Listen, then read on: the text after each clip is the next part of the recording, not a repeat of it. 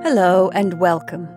I'm Jennifer March, and this is not your mother's story time. This week, we bring you My Unwilling Neighbor by Frank Stockton. This is a fun one for you. Stockton is best known for his children's stories, but there are a few gems in his repertoire for adults. I love his humor and his timing. Just sit back and enjoy a light and uplifting little story from Frank Stockton. And now, My Unwilling Neighbor.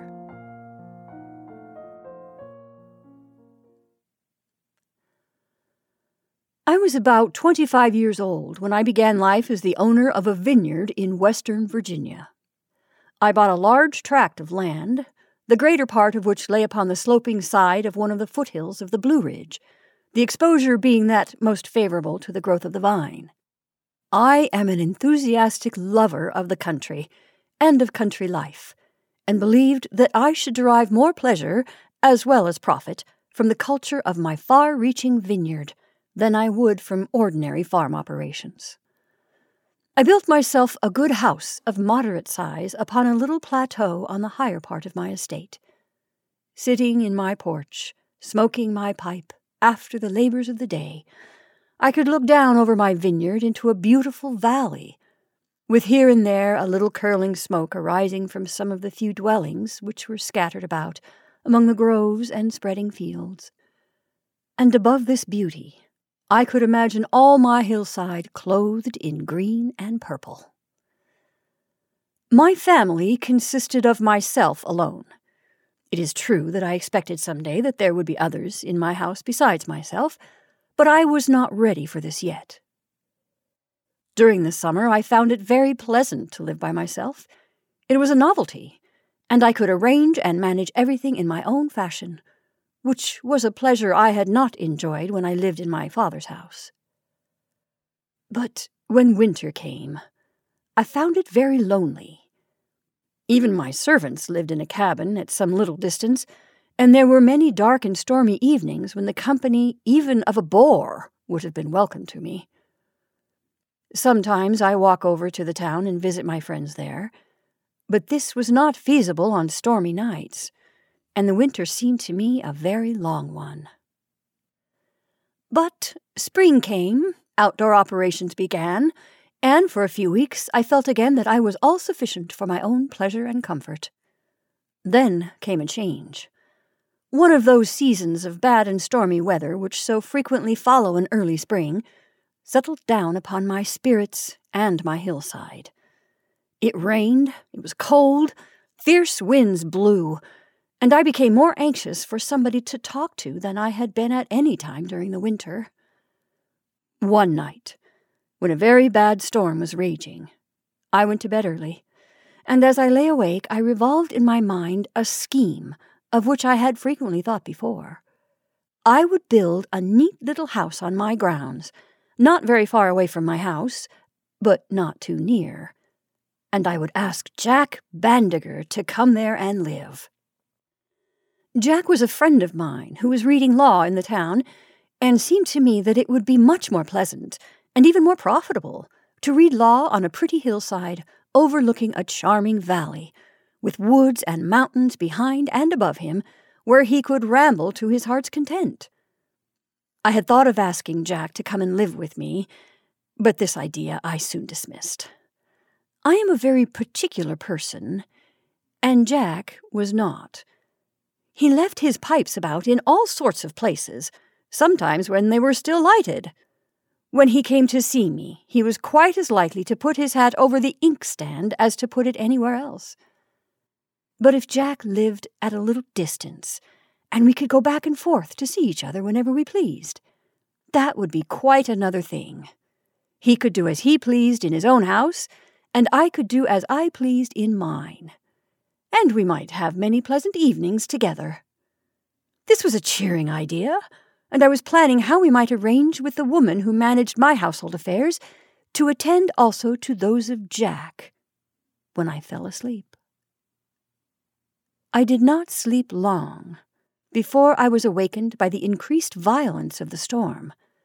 My house shook with the fury of the wind.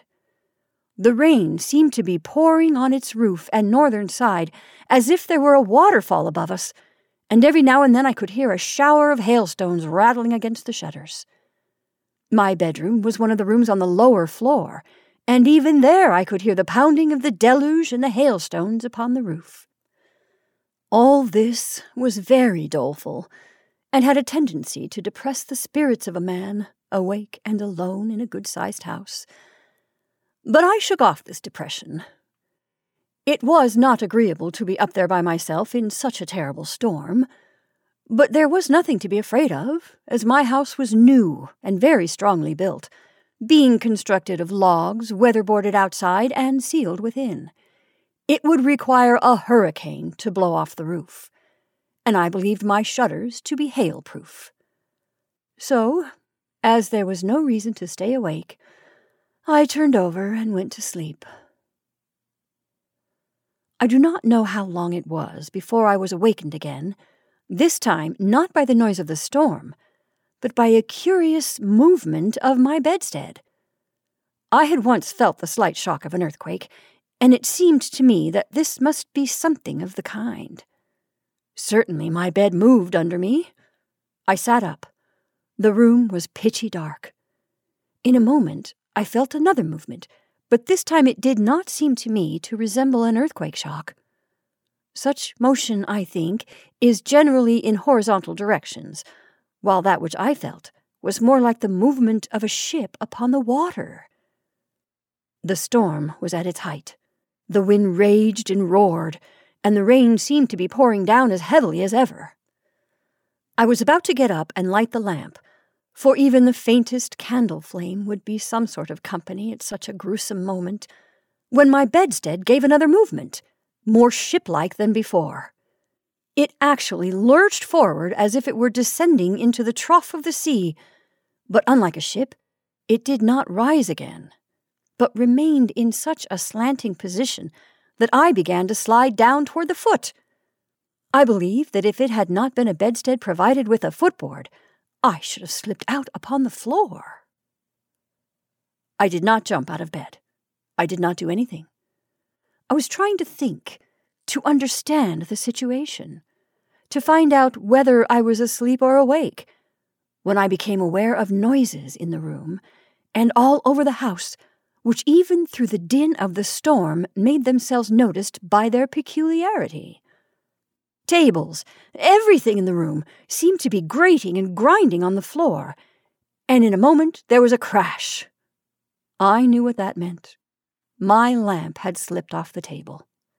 Any doubt on that point would have been dispelled by the smell of kerosene which soon filled the air of the room. The motion of the bed which I now believe must have been the motion of the whole house, still continued. But the grating noises in the room gradually ceased, from which I inferred that the furniture had brought up against the front wall of the room. It was now impossible for me to get up and strike a light, for to do so, with kerosene oil all over the floor and its vapor diffused through the room, would probably result in setting the house on fire. So I must stay in darkness and wait. I do not think I was very much frightened. I was so astonished that there was no room in my mind for fear. In fact, all mental energies were occupied in trying to find out what had happened. It required, however, only a few more minutes of reflection and a few more minutes of the grating, bumping, trembling of my house to enable me to make up my mind what was happening. My house was sliding downhill. The wind must have blown the building from its foundations, and upon the slippery surface of the hillside, probably lashed into liquid mud by the pouring rain, it was making its way down toward the valley. In a flash, my mind's eye ran over the whole surface of the country beneath me as far as I knew it. I was almost positive that there was no precipice no terrible chasm into which my house might fall. There was nothing but sloping hillside, and beneath that, a wide stretch of fields. Now there was a new and sudden noise of heavy objects falling upon the roof, and I knew what that meant. My chimney had been wrenched from its foundations, and the upper part of it now toppled over. I could hear through the storm the bricks banging and sliding upon the slanting roof. Continuous sounds of cracking and snapping came to me through the closed front windows, and these were caused, I supposed, by the destruction of the stakes of my vines as the heavy house moved over them. Of course, when I thoroughly understood the state of the case, my first impulse was to spring out of bed and as quickly as possible to get out of that thumping and sliding house. But I restrained myself. The floor might be covered with broken glass. I might not be able to find my clothes in the darkness and in the jumble of furniture at the end of the room. And even if I could dress myself, it would be folly to jump out in the midst of that raging storm into a probable mass of wreckage which I could not see. It would be far better to remain dry and warm under my roof. There was no reason whatever to suppose that the house would go to pieces, or that it would turn over. It must stop some time or other, and until it did so, I would be safer in my bed than anywhere else. Therefore, in my bed I stayed. Sitting upright, with my feet pressed against the footboard, I listened and felt. The noises of the storm, and the cracking and the snapping and grinding before me and under me, still continued, although I sometimes thought that the wind was moderating a little, and that the strange motion was becoming more regular. I believed the house was moving faster than when it first began its strange career, and that it was sliding over a smooth surface. Now I noticed a succession of loud cracks and snaps at the front of the house, and from the character of the sounds, I concluded that my little front porch, which had been acting as a cutwater at the bow of my ship like house, had yielded at last to the rough contact of the ground, and would probably soon be torn away. This did not disturb me, for the house must still be firm. It was not long before I perceived that the slanting of my bed was becoming less and less, and also I was quite sure that the house was moving more slowly. Then the cracking and snappings before my front wall ceased altogether. The bed resumed its ordinary horizontal position, and although I did not know at what moment the house had ceased sliding and had come to a standstill, I was sure that it had done so. It was now resting upon a level surface. The room was still perfectly dark, and the storm continued. It was useless for me to get up until daylight came. I could not see what had happened. So I lay back upon my pillow and tried to imagine upon what level portion of my farm I had stranded. While doing this, I fell asleep. When I woke, a little light was stealing into the room through the blinds of my shutters. I quickly slipped out of bed, opened a window, and looked out. Day was just breaking. The rain and wind had ceased, and I could discern objects. But it seemed as if I needed some light in my brain to enable me to comprehend what I saw. My eyes fell upon nothing familiar.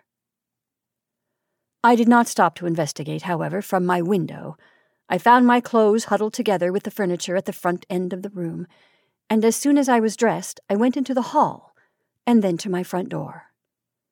I quickly jerked this open and was about to step outside when, suddenly, I stopped. I was positive that my front porch had been destroyed. But there I saw a porch, a little lower than mine, and a great deal wider, and on the other side of it, not more than eight feet from me, was a window the window of a house. And on the other side of the window was a face, the face of a young girl. As I stood staring in blank amazement at the house which presented itself at my front door, the face at the window disappeared, and I was left to contemplate the scene by myself. I ran to my back door and threw it open. There I saw, stretched up the fields and far up the hillside, the wide path which my house had made as it came down from its elevated position to the valley beneath, where it had ended its onward career by stopping up against another house.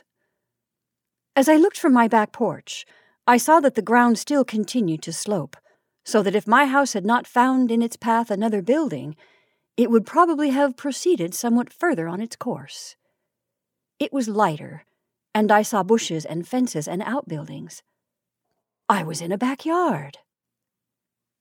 Almost breathless with amazement and consternation, I ran again to the front door. When I reached it, I found a young woman standing on the porch of the house before me.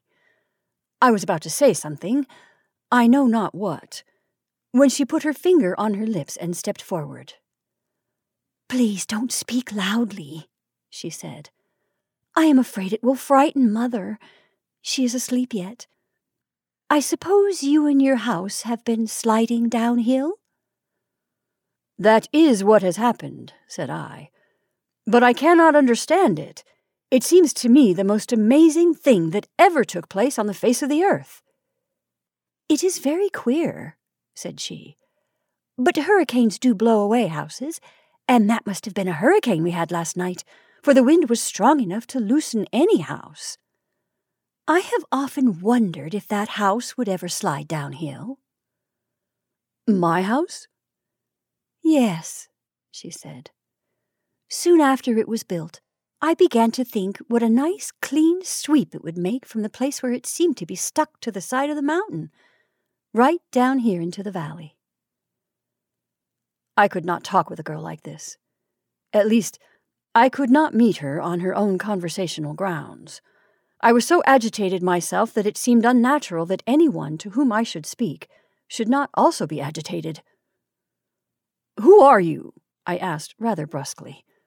At least, to whom does this house belong? This is my mother's house, said she.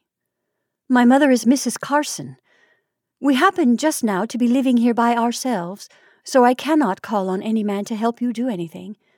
My brother has always lived with us, but last week he went away.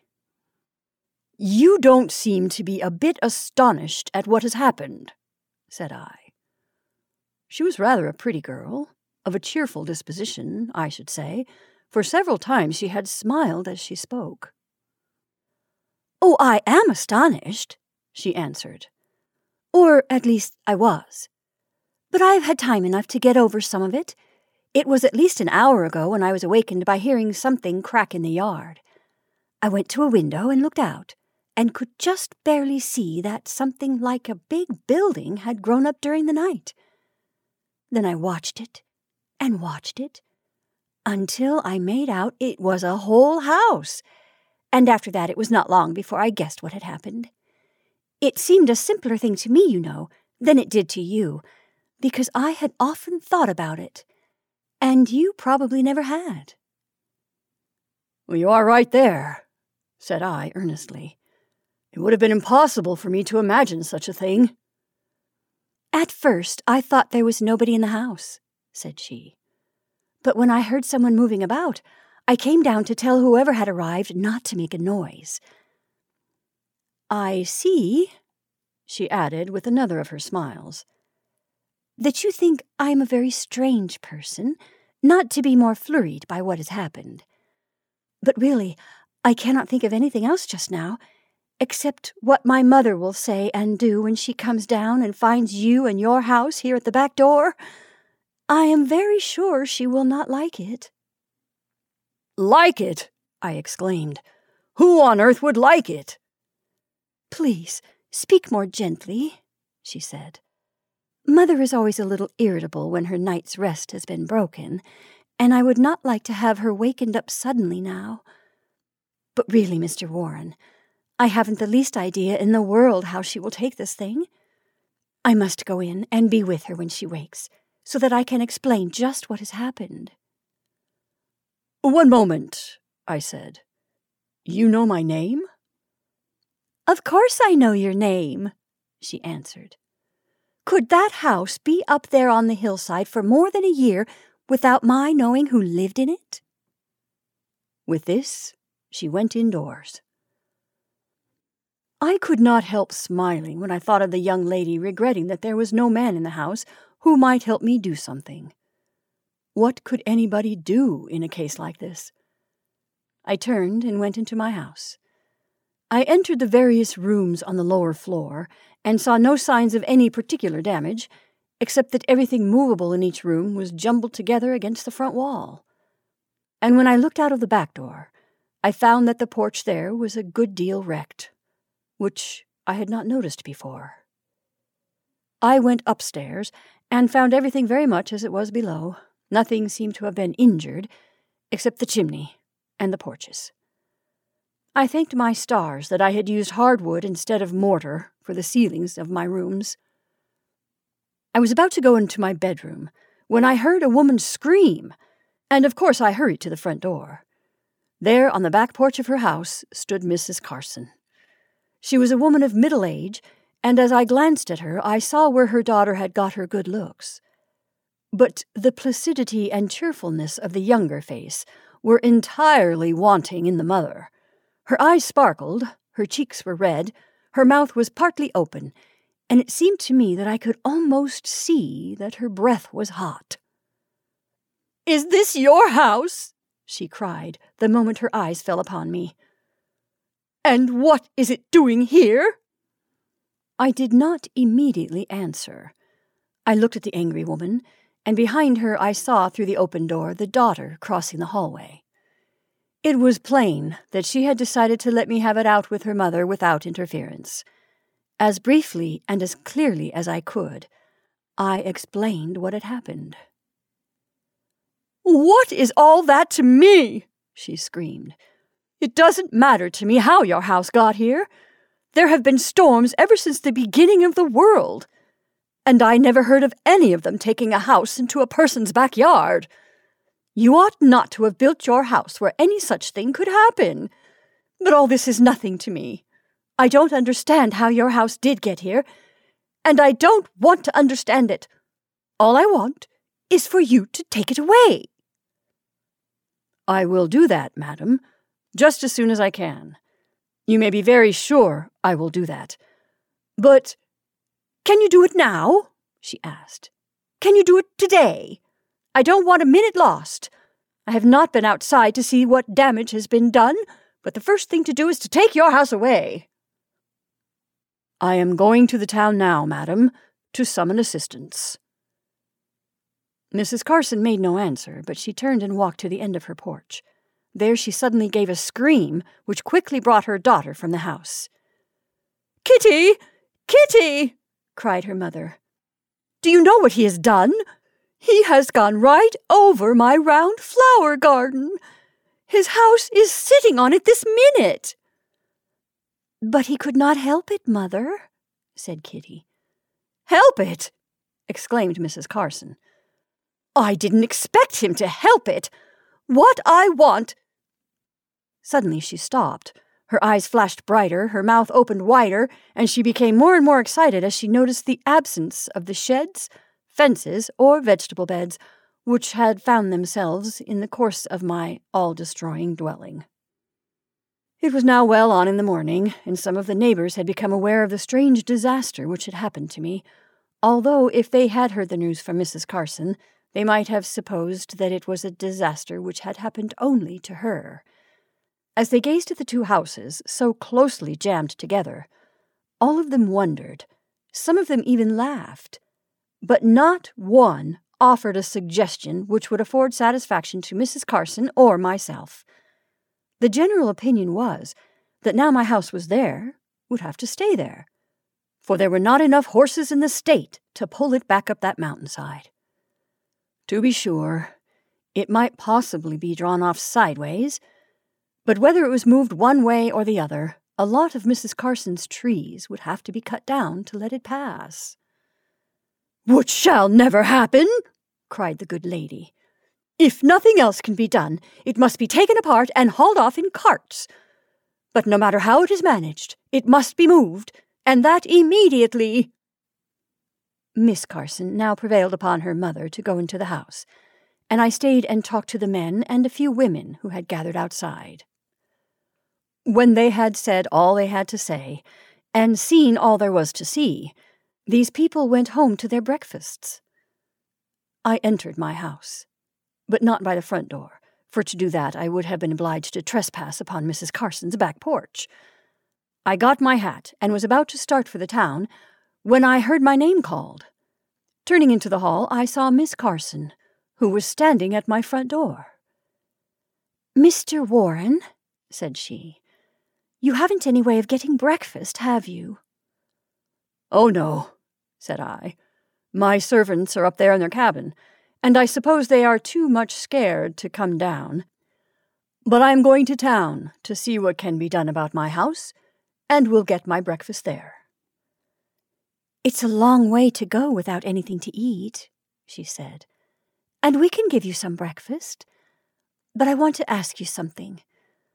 I am in a good deal of perplexity. Our two servants are out in the front of the house, but they positively refuse to come in.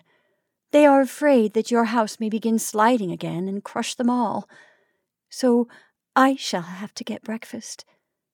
But what bothers me is trying to find our well. I have been outside and can see no signs of it.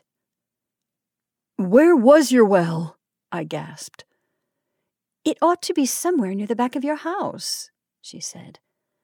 May I go through your hall and look out? Of course you may, I cried, and I preceded her to my back door. Now, it seems to me, she said, after surveying the scene of desolation immediately before, and looking from side to side toward objects which had remained untouched, that your house has passed directly over our well, and must have carried away the little shed and the pump and everything above ground. I should not wonder a bit, she continued slowly, if it is under your porch.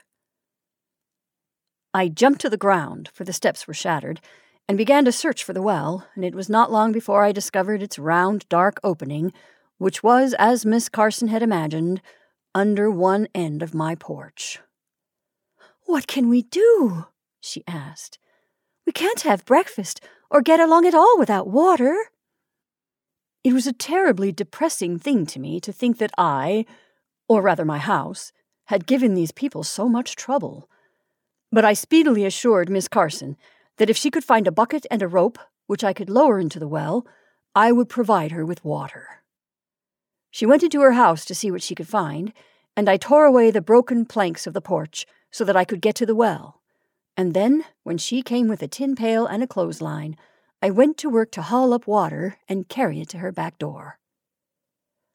I don't want Mother to find out what has happened to the well, she said, for she has enough on her mind already.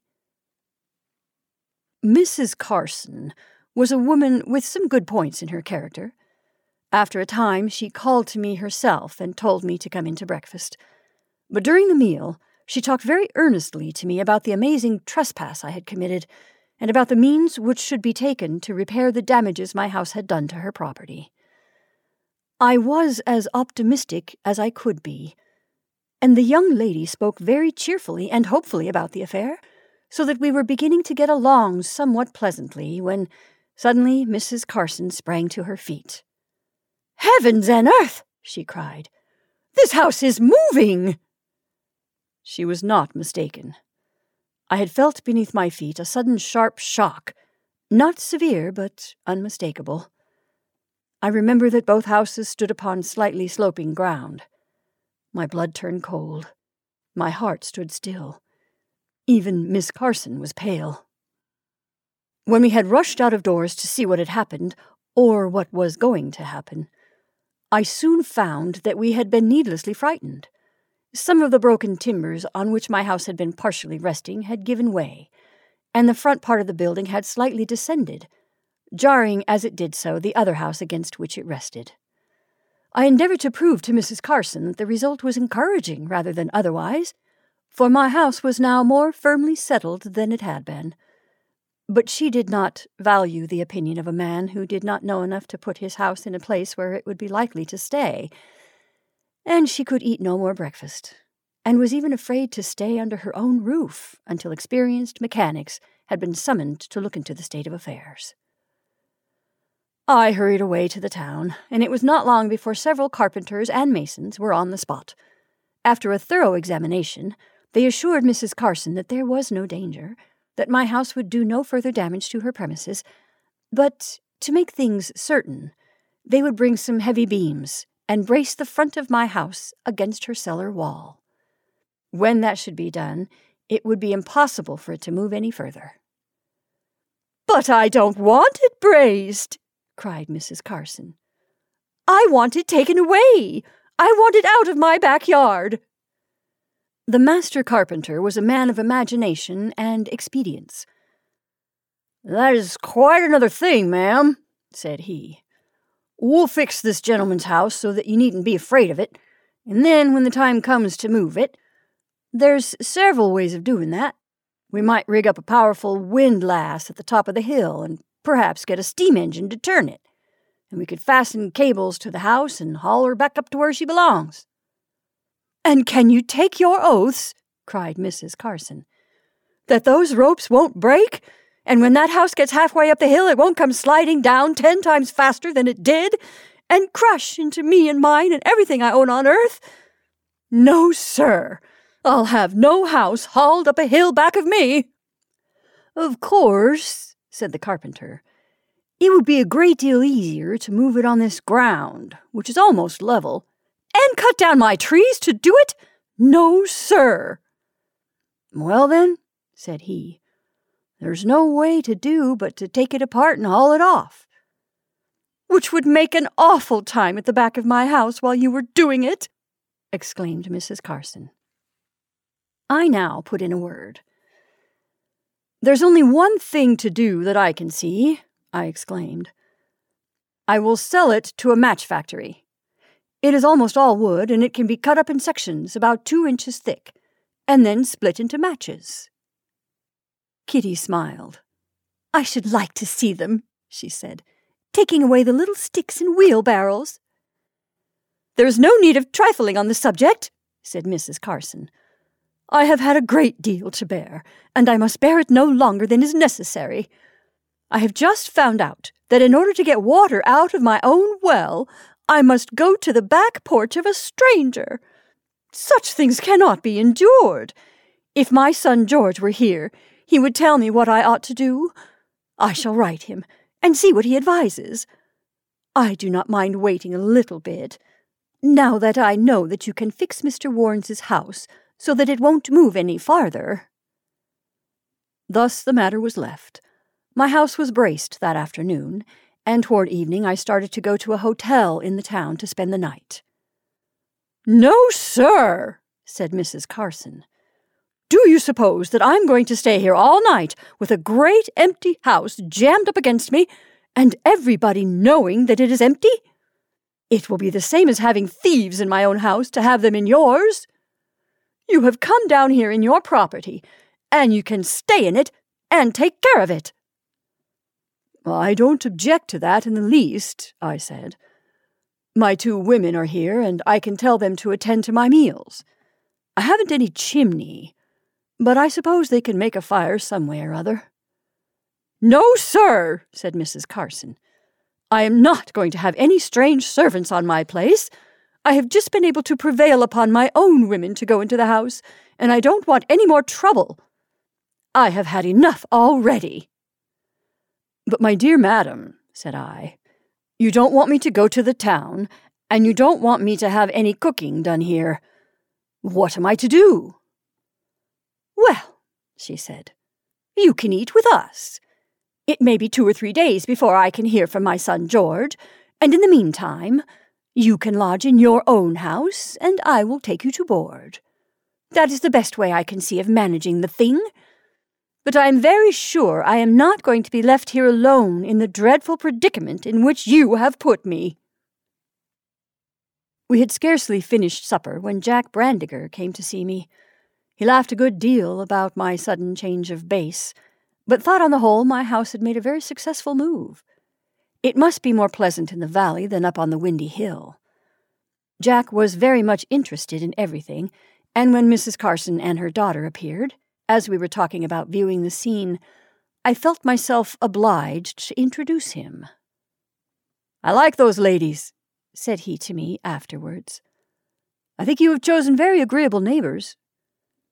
How do you know you like them? said I. You had scarcely anything to say to Mrs. Carson. No, to be sure, said he. But I expect I should like her. By the way, Do you know how you used to talk to me about coming and living somewhere near you? How would you like me to take one of your rooms now? I might cheer you up.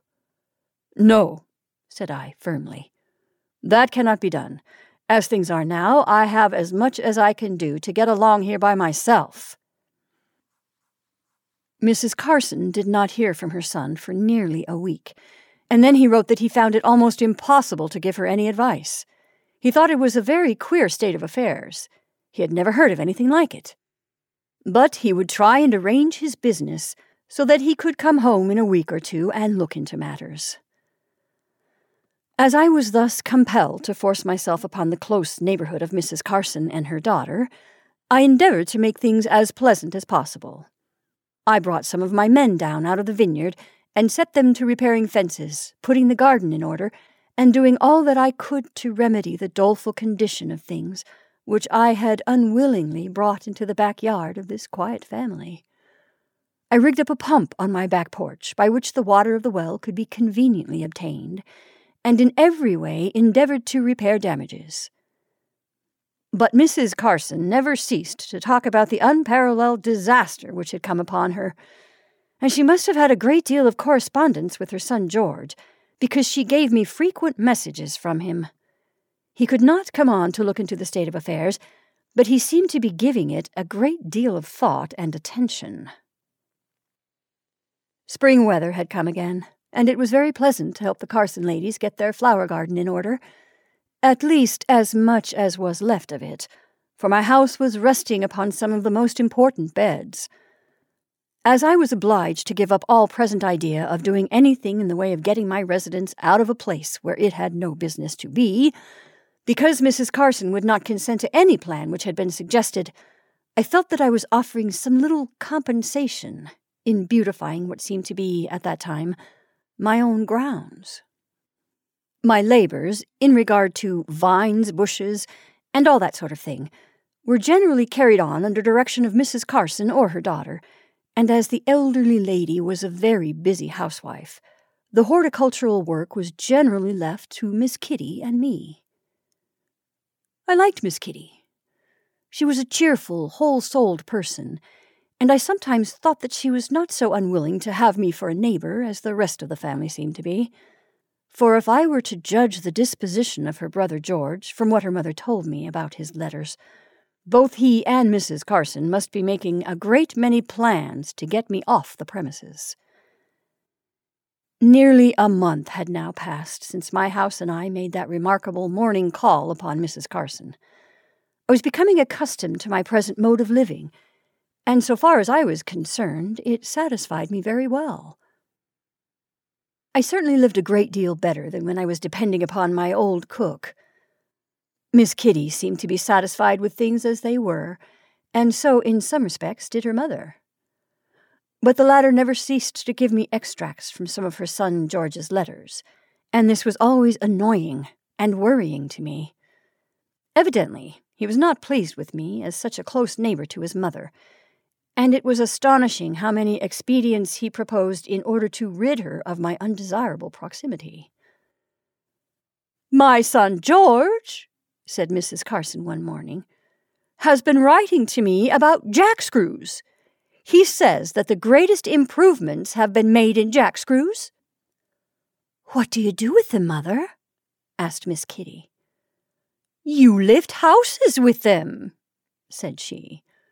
He says that in large cities they lift whole blocks of houses with them and build stories underneath.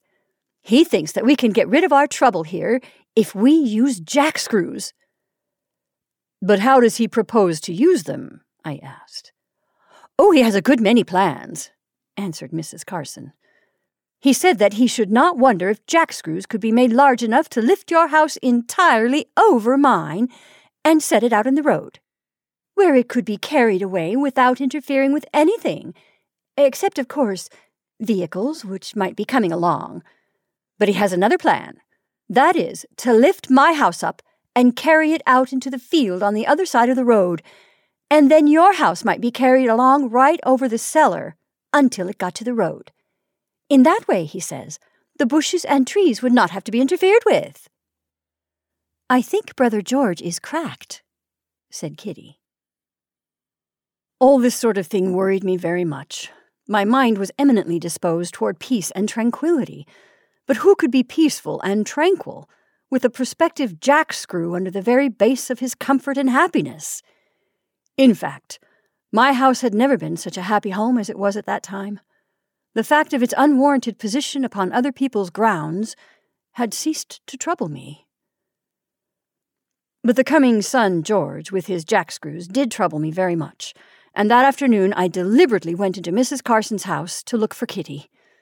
I knew her mother was not at home, for I had seen her go out. When Kitty appeared, I asked her to come out on her back porch. Have you thought of any new plan of moving it? she said with a smile as we sat down. No, said I, earnestly. I have not. And I don't want to think of any plan of moving it. I am tired of seeing it here. I am tired of thinking about moving it away. And I am tired of hearing people talk about moving it. I have not had any right to be here, and I am never allowed to forget it. What I want to do is to go entirely away and leave everything behind me, except one thing. And what is that? asked Kitty. You. I answered. She turned a little pale and did not reply. You understand me, Kitty, I said. There is nothing in the world that I care for but you. What have you to say to me? Then came back to her her little smile. I think it would be very foolish for us to go away, she said. It was about a quarter of an hour after this when Kitty proposed that we should go out to the front of the house. It would look queer if any of the servants should come by and see us sitting together like that. I had forgotten that there were other people in the world. But I went with her. We were standing on the front porch, close to each other, and I think we were holding each other's hands when Mrs. Carson came back. As she approached, she looked at us inquiringly plainly wishing to know why we were standing side by side before her door, as if we had some special object in doing so. Well, said she, as she came up the steps. Of course, it was right that I should speak. And in as few words as possible, I told her what Kitty and I had been saying to each other.